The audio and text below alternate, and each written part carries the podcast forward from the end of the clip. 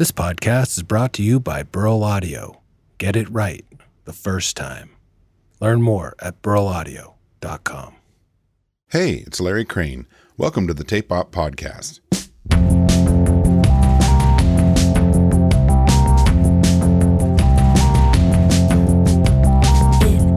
We first interviewed producer and engineer Joel Hamilton back in 2011 in Tape Op issue number 85. Joel has worked on records with Elvis Costello, Nora Jones, Highly Suspect, Pretty Lights, Iggy Pop, The Black Keys, Matas Yahoo, Dub Trio, Bonobo, and the list goes on. Online publisher Jeff Stanfield has worked on several projects with Joel, going back a decade, so he decided to give him a call and have him go on the record about teaching in India, thoughts on asymmetry, and a recent project with Rick Rubin and Paul McCartney. Enjoy.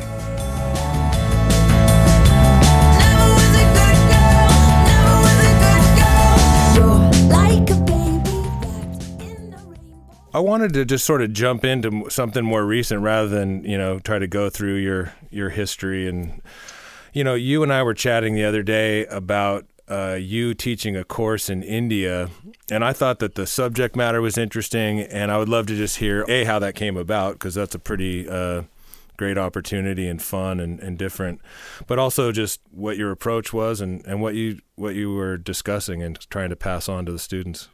Well, it was something that actually started when I was asked to go up and be one of the visiting artists up at Berkeley, and I had been formulating this kind of, not even formulating, I've been trying to figure out how to describe what the hell better looks like, because I started to recognize, like, what would I want somebody to tell me? I mean, it's almost a cliche in the sense of when you're put in the position to teach that you're like, what would I wish somebody had told me when I was 19? That type of thing. And all of a sudden I started to recognize just through experience that I wanted to know how to recognize better and how kind of, it's such a weird moving target, and how it's why it's so impossible to do these weird performative video kind of like watch the guy mix type of things. And they're like, I just smash it through the thingamabobber 5000 and then the drums are like, blah, and I kick it in the face with my other compressor, and it's always weirdly like rugged and, bordering on misogyny type of aggro mixer guy stuff. And I kind of wondered, I always wondered, like, what do you cherry pick from that type of thing that actually helps you move forward in your own career? Some of the most informative times for me were sitting with guys like John Agnello, sitting over at Water while he was working or something, and then just chatting about kind of life and more conceptual stuff of how he guides things in, rather than like, what ratio the compressor was that was on the snare drum. And so I found myself more inspired by things like that because of the fact that much like we build a moral compass through conversations with people that we respect, we don't say, hi, Jeff, I respect the work you do. How should I do what you do? We don't say that in life either. We're not like, hey, priest or parent or uncle or cool older brother or whatever it is, how do I be cool? How do I get cool friends? Like, it never works that way. It's so much more about sort of seeing a general way of coming at situations and building what we ultimately call a moral compass, because then it's almost as though ethics are your moral compass being implemented, right? Like, if it's the tool and then you're forced with a decision of better or worse, do I hang out with the kid who's really high and going to drive me home, or do I wait, or do I walk? You make those decisions when you don't have somebody else to guide you based on something in you. And for me, that's the kind of thing that started to really matter when I was standing there, or when I'm sitting here turning like a shelving EQ at 15K on a vocal.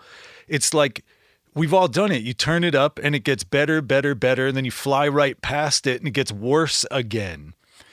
So it's like, how do you wind up on this tiny island of better in a sea of worse that seems to extend in every direction to infinity? It's a tiny little spot that we find in track by track. And so this entire course kind of developed out of the notion that I wanted to be able to show up at Berkeley and not just have a performative moment where this is how I move around the 88, you know, this is how I move around the 88 RS with a million channels and just EQ everything quickly and try to get a good listener happening. It's why I stop when I do, when you're turning something, like, what are you listening for?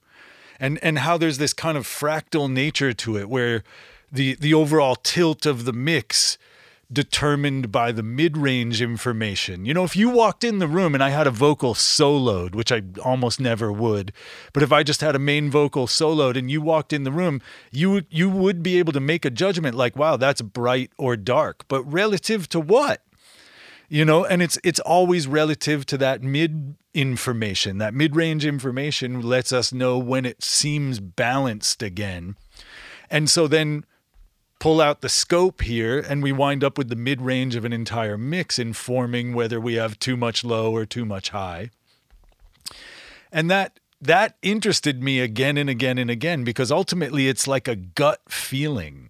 You know, like, sure, we can reaffirm it with VUs or RTAs or, you know, whatever we use as sort of a visual piece of visual feedback that makes us feel okay about what ultimately started as a gut decision.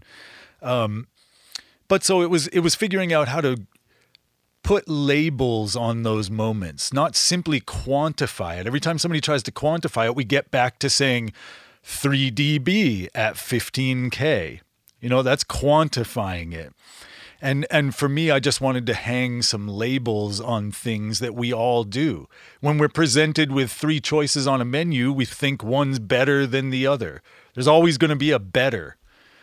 This is the part of the conversation that's so fun and interesting, right? Is that it's all, you know, it's like you're a boxer, right? You're always having to react to whatever the situation is. And you may have a good sense of who you're facing in the ring based on what you know about them and their weight and the length of their arm and all of these things. But they may have, you know, they may present you with something that you haven't seen before. And therefore you have a reaction to that. And either you come out of it unscathed or somebody clocks you and breaks your jaw. Yeah. So, you know, the idea, I mean, I think it's an endless pursuit to some degree, because you're talking about, you know, this mid-range information that's essentially defined and fixed by what is acceptable in terms of frequency. Is this correct? Yeah. Well, the thing is it's just seeking to use a filter, like a sort of logic filter, like Occam's razor, Hanlon's razor, the Turing test, any of these things that have seemingly endless outcomes, right? And yet it's just rendered down to an incredibly simple kind of logic filter. And for me, it became this hierarchical filter. Like, when we're looking at better, at the top is compositional intention.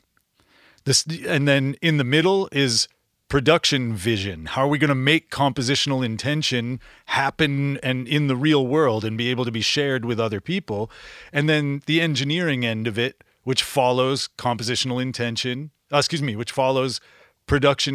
and compositional intention, in that order, with compositional intent at the top, because then we wind up with a really easy way of judging any particular moment when there's dents and scratches in the land speeder. When we're first presented with a land speeder, it's like, why are those there? You know, like, what's better in that case? Better is asking the question, does it support the overarching narrative, which would be our compositional intention? It's the intent of the entire story.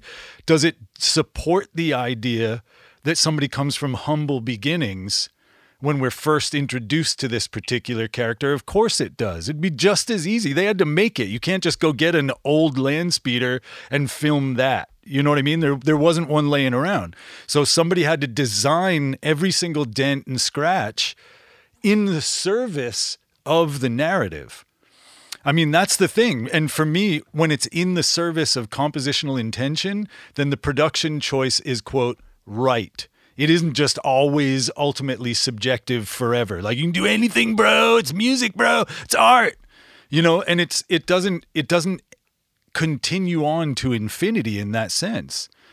If there is a direction determined by the compositional intention, then there has to be a right or a wrong direction to arrive there. So we can start to filter out ideas. Is it a rock song? Okay, probably isn't flute. You know what I'm saying? Like immediately. That's like we just start there. All of a sudden something becomes right or wrong given the number of criteria. Think about it. If there was 1,000 people in the room and I said who was born on a Monday, then I said who was born to a mom named Erica, and then I said who was this, and I increased the criteria, hands would go down. And yet it's seemingly like we were all born.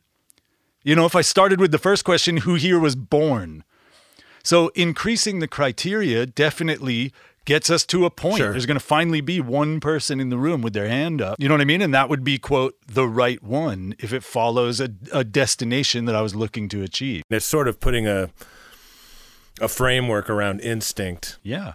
Well, I mean, look at the number of times that people render like a Lead Belly song and then they transcribe it and analyze it and look at note choice, and we see 8 million guitar magazine articles about it, or you know, whatever it is, and it just came blasting out of the person on that day. Maybe it was comped in a later thing if it was like Van Halen and not Lead Belly, you know what I mean? But it was definitely one of maybe a minimal number of takes, if not the only take, you know, of that particular solo if it was a Lead Belly type of song. And yet then we can analyze it ad nauseum as, in retrospect, did it support what he was talking about in the verse and the chorus? Probably, because the gesture outweighed anything in that case. You know what I mean? It wasn't about the fidelity. It wasn't about anything, but just like gesturally it supported my baby done left me. Right. You know what I'm saying? And that's that. I mean, but we can render that down to something that actually has scale and scope, and, you know, it's not infinite. There weren't infinite number of note combinations, sure, that would have supported that narrative, you know? I mean, and so it's, again, it can be annoyingly sort of reductive, but at the same time, it's when the sculptor first, in the literal sense, sets a toe in stone, then you can run out of headroom in the literal sense because you've got a fixed finite amount of marble to work with. And so if you make, it's either a sculpture with a big giant toe or a weirdly tiny head, you know what I mean? Because we then would know what it was supposed to look like based on the scale of the finger or the toe. So it's like the pinky can then define what the whole is supposed to be, what the whole human form is supposed to look like. And we know that intuitively because we can look around. The same way we know what sad sounds like. You know, humans read each other. If you and I were walking up the street in Istanbul, we would know from 16 blocks away, and neither of us speak Turkish, whether we were walking towards something threatening or something okay. Is it a wedding getting out or is it a riot? Because of the sound humans make. You know what I mean? Right. It's like we would know what was going on to a certain degree based on the timbre. And so again, for me, that means that we're able to sense that and then reduce the number of timbres that actually support it. Are we trying to say it's a party, or are we trying to say it's a riot? Because one has a particular sound that other humans are going to respond to and the other one doesn't. If we're saying riot, you know, if it sounds like a party, we missed the mark. It's, quote, wrong. Yeah. Or we can try to do what every younger artist does, which is like basically supply like a PowerPoint presentation based on how, like, well, maybe this party turned into a fight, bro, and somebody's happy to go to war, you know, or whatever. That's where like the artist forever tries to just say that it's like open-ended forever. But it doesn't seem to work that way for humans, you know, like weddings, right, just don't sound like fights and vice versa, you know. Having good instincts and experience leads you to a conclusion. For sure. Let's move on a little bit, because there's a couple other things that I always just love talking to you about. And one of them is asymmetry. I mean, because there is balance in an architectural form that has a cantilever deck sticking out to the point where it looks almost precariously poised on the sixth floor and it sticks way out. And if you don't have an understanding that the weight of the building anchors that, like, so it's never going to tip into the street, it's like, then it looks precarious to you. And I think having a fundamental understanding of balance doesn't require symmetry. You know, there can be asymmetrical balance. Look at trap, like especially early trappy stuff where there's like really crazy chirpy high end and then vocal, and that's kind of all that's happening. And we wind up again with a mid-range fulcrum. If it's like a seesaw and you're going to put a 5-pound weight to the right of it and a 50-pound weight to the left, you can still make that balance if you're in charge of moving the fulcrum to where those things will stay in a balanced position. But it's not going to be symmetrical. You can't put that fulcrum right in the center and expect that to hang in space correctly. So, like, for me, we wind up creating these things. It's almost like the physical analogy would be something like a calder, like a giant, you know, windmill or mobile type of thing, where there's like a couple gigantic pieces over to the left and then a whole lot of small ones hanging to the right, and it hangs perfectly above the, you know, it doesn't fall on anybody out at JFK. But it interests me so much that my favorite pieces of music are angular. Like, there's something that reaches out and grabs you, you know? I don't want it to just go by. It's I mean, all of my favorite stuff, whether it's starting with things like the Beatles, where there's like a rubber ducky noise that flies by or whatever, like that didn't need to be there. You know what I mean? Like what did that do other than become immediately a thing that you knew what the reference was immediately? Right. You know, what did it do in the song? It makes it like crazy or whatever. And that interests me. Like, asymmetrical balance is a really important part of mixing, I think, on a track-by-track basis and then an overall tilt type of basis. Again, we're back to the fractal nature of it. You can zoom in as much as you want, and it looks just like the big thing, only real little, and vice versa. Yeah. The cantilever idea is that, you know, the other half of that cantilever is inside the building. Exactly. Something is balancing it is the point. And that's why I went to the like seesaw with 5 pounds and 50 pounds. It's just the part that you can't expect symmetry when you're looking for balance if the pieces aren't the same weight. Yeah. You know, you can't expect that to balance. You have to figure out how to cantilever at that point. Can you give me an example of like two different things that would maybe not make sense that are supplying those weights? Sure. I mean, the fact that we can have, the obvious one would be a low and high end split, but then even sometimes where you have something that's like a ridiculously tiny egg shaker turned up a lot and panned left against an electric guitar that's panned to the right. And then figuring out the sort of relative presence level of each one so they feel the same distance from the listener.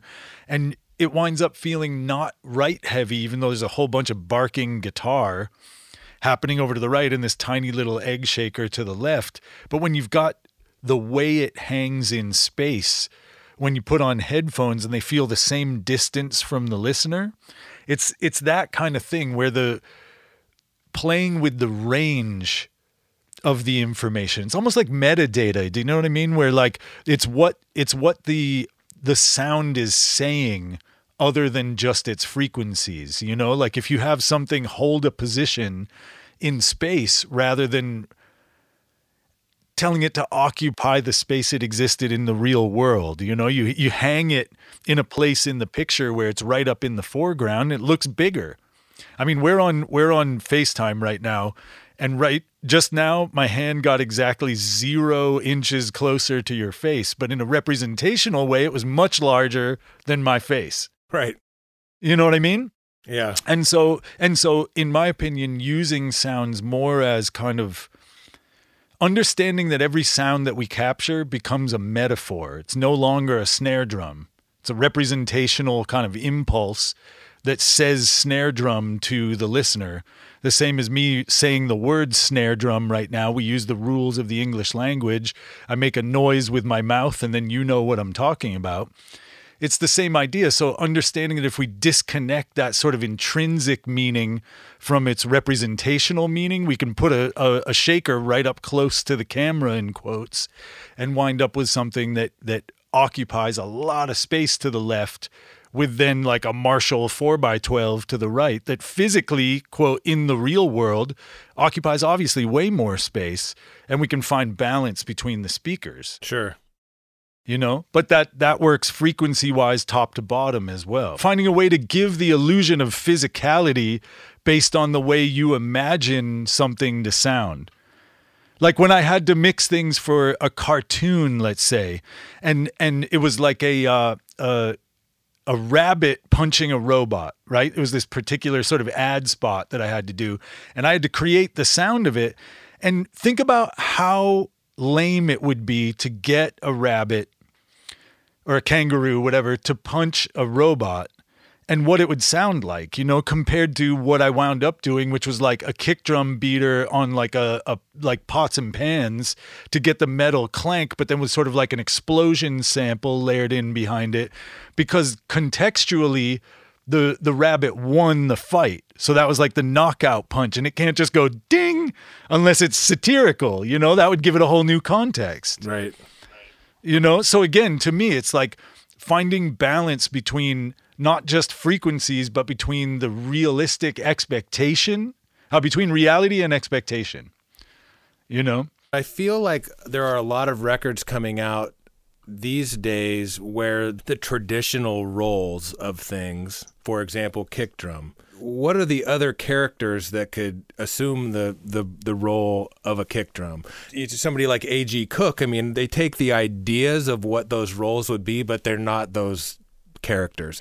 Absolutely. Sure, but anchored to what came before it, though. Yeah, of course. Like, yeah, it only feels fresh based on a departure. Right. You know what I'm saying? Like, right, where something's operating, quote, as the kick drum that's unexpected. You know, the same way that like a hi-ya in a Timbaland track instead of a snare all of a sudden was super cool in a Missy Elliott song. Right. You know what I mean? Like, that's because it was a departure from hearing snare drum on the for the 8 billionth time, you know, yeah, on the twos and fours, you know? Yeah. One of the things that I've always appreciated about being in the room with you was that you have one of the most extensive gear collections I've ever seen. You've got from modular synthesis to, you know, vintage compressors, new stuff. You use plugins. You have a great microphone collection. You value a room. You know, all of the things that are sort of based around traditional recording. But then I remember at one point saying something about like, well, maybe we could just get something that's a little, you know, it's just a room vibe, and Francisco basically reaching into a box of broken microphones and plugging it in and literally throwing it in the corner with a cymbal over it. That sounds about right. Rather than trying to be, you know, a white coat lab technician, you know, going and doing the patching the echo in the other room, sort of impulsive and reactionary techniques to add color or add a new palette. Yeah, it's interesting that for me, I started to recognize that that's the first filter, you know, as we sort of make a record jump through a series of filters in the literal sense and figuratively. It's sort of like the inherent room response is the first filter, you know, and then you throw a room mic up, or you throw up a mic in the room that's kind of, you know, it's a cliche at this point that you wind up wanting to print the drummer's talk back, you know, or you want to wind up printing the bass player's talk back as a drum ambient mic, the 58 that's like aimed diagonally towards the ceiling and changes song to song because they dragged it around the room, you know, or whatever. It's sort of the wild card ambient mic and its relationship to the mics that you sort of painstakingly or not set up. I mean, there's been times where, speaking of Francisco, there's been times where Francisco will have the mics on stands, and I'm like such a doofus that I'll have my head down and I'm like pushing up faders and going like, you know, the rack tom sounds cool, but there's like a lot of cymbal in it. And he's like, I didn't even put it on the drum yet. And I look up and it's like 5 feet back from the kit, ran in some random space. And it's amazing where it's like, wow, okay, that's information that you can then apply to the next setup though. Like, wow, maybe something right there pulled back 5 feet and kind of peeking over the rack tom, and it's going to look like we forgot to set it up in the right place, you know? I got flown all the way to Australia to do a record where when I was done setting up, I watched the band look at each other like, we've made an incredibly big mistake. They're like, I don't think he knows where the music comes out of that instrument. Because there was stuff just like a conga where I'd put a D12 like under it sideways on the floor because I ran out of stands. Like, and this was in like a gigantic like mega studio. And I just was like, man, I can't really fit a stand under there. I'll just tape it to the floor. And just all these random ass things set up. And amazingly, though, it was like after hearing playback, things got a lot better. You know, it's funny how we sort of judge things based on this, you know, 1989 cover of Mix magazine, like Omar Hakeem's drum set with, you know, all the expected microphones of a big studio in that era. It's sort of, that'll never die. The same way the 77 is kind of the microphone button on a phone. Right. You know, like it's it just became the international symbol for that. In the recording community, it's so interesting that setup with like a pair of something perfectly on overheads and all of this stuff, that became sort of the setup for drums, since we're talking about those specifically. And man, there's every great record. Jim Scott said it to us, right? Right before we went out to work at Shangri-La. It was like, he's like, you know, it was never known for its sonic excellence, but every great record that you and I love has been guys just like you and I dealing with it. And that stuck with me so much. The fact that it's so true. All my favorite records were done in places that just were kind of funky, you know, kind of weird response in the room. And you find that one corner that you take ownership of, like that you like that position in there. You know, you like what you're getting from some freaky little corner, even if it's at Avatar or somewhere legendary. You find some little freaky thing like the talkback, like a 635 thrown on the floor somewhere, and it starts to sound like that day. You know what I mean? I don't know. I think identity is much more important than overall frequency response, you know? Yeah, absolutely. Textural identity is everything. You reminded me, I'm not going to let you go quite yet unless you absolutely have to. You reminded me of something that we were going to chat about, and that was that recently you did go work with Paul McCartney and Rick Rubin on a project, and I'd love to hear about that. Yeah, Francisco and Gino and I loaded up a couple of Pro Tools rigs, and we went out to this this church that was being refurbed in Sag Harbor out in Long Island. So we went and stayed out there, and for a handful of days we got to be in the room while we set up a playback rig that was feeding a rented little Neve console that was gorgeous.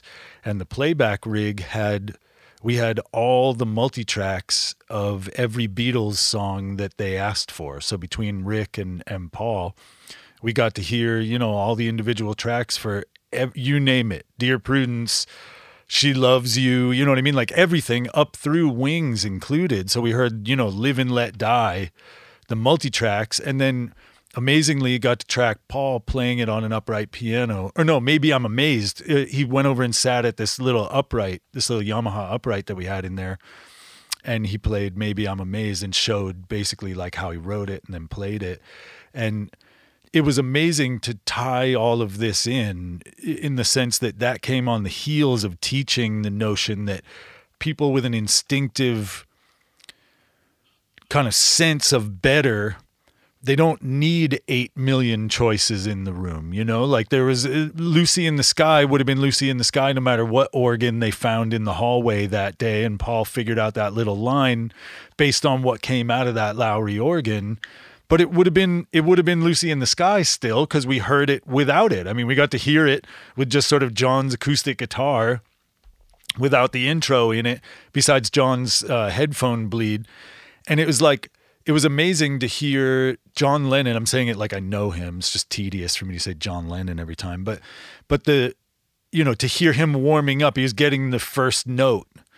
You know, and so you hear him going like, again as the keyboard starts.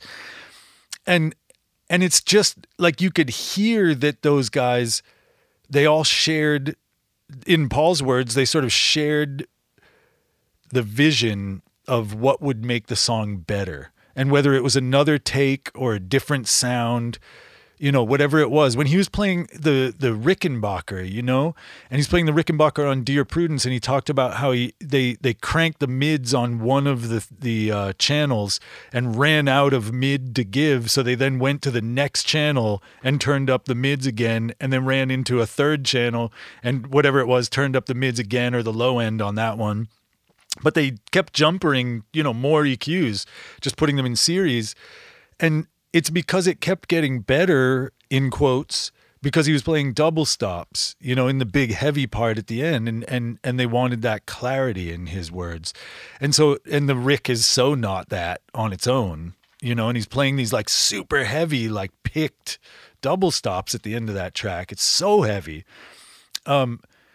And it was just so inspiring to have these concepts floating around and then hear guys who are responsible together for like a real significant percentage of all the records ever sold on the face of planet Earth, you know, and reaffirming this concept that there was a path to better in that case. You know, it wasn't just like, well, that's cool, that's my part. You know, I just played my part with my Rickenbacker or with my Hofner or whatever. It was like those were the tools at hand, and then pursuing better was the important part of that. You know, what made it really what we know it to be today was that, rather than the fact that it was an EMI EQ, you know what I mean? Without a doubt.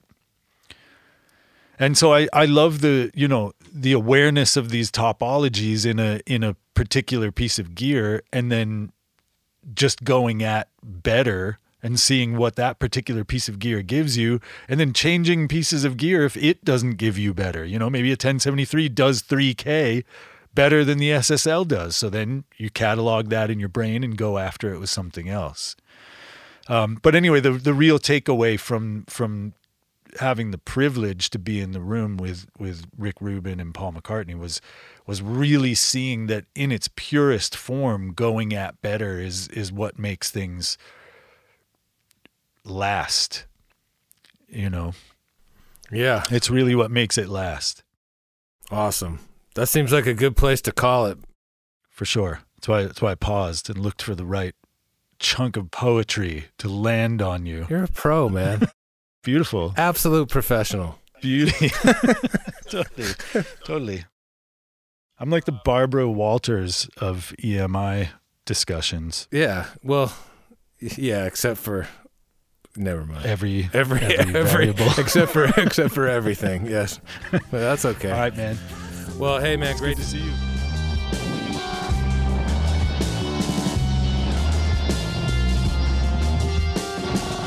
Thanks for listening. Find us online at tapeop.com, Facebook, Twitter, and Instagram. Until next time.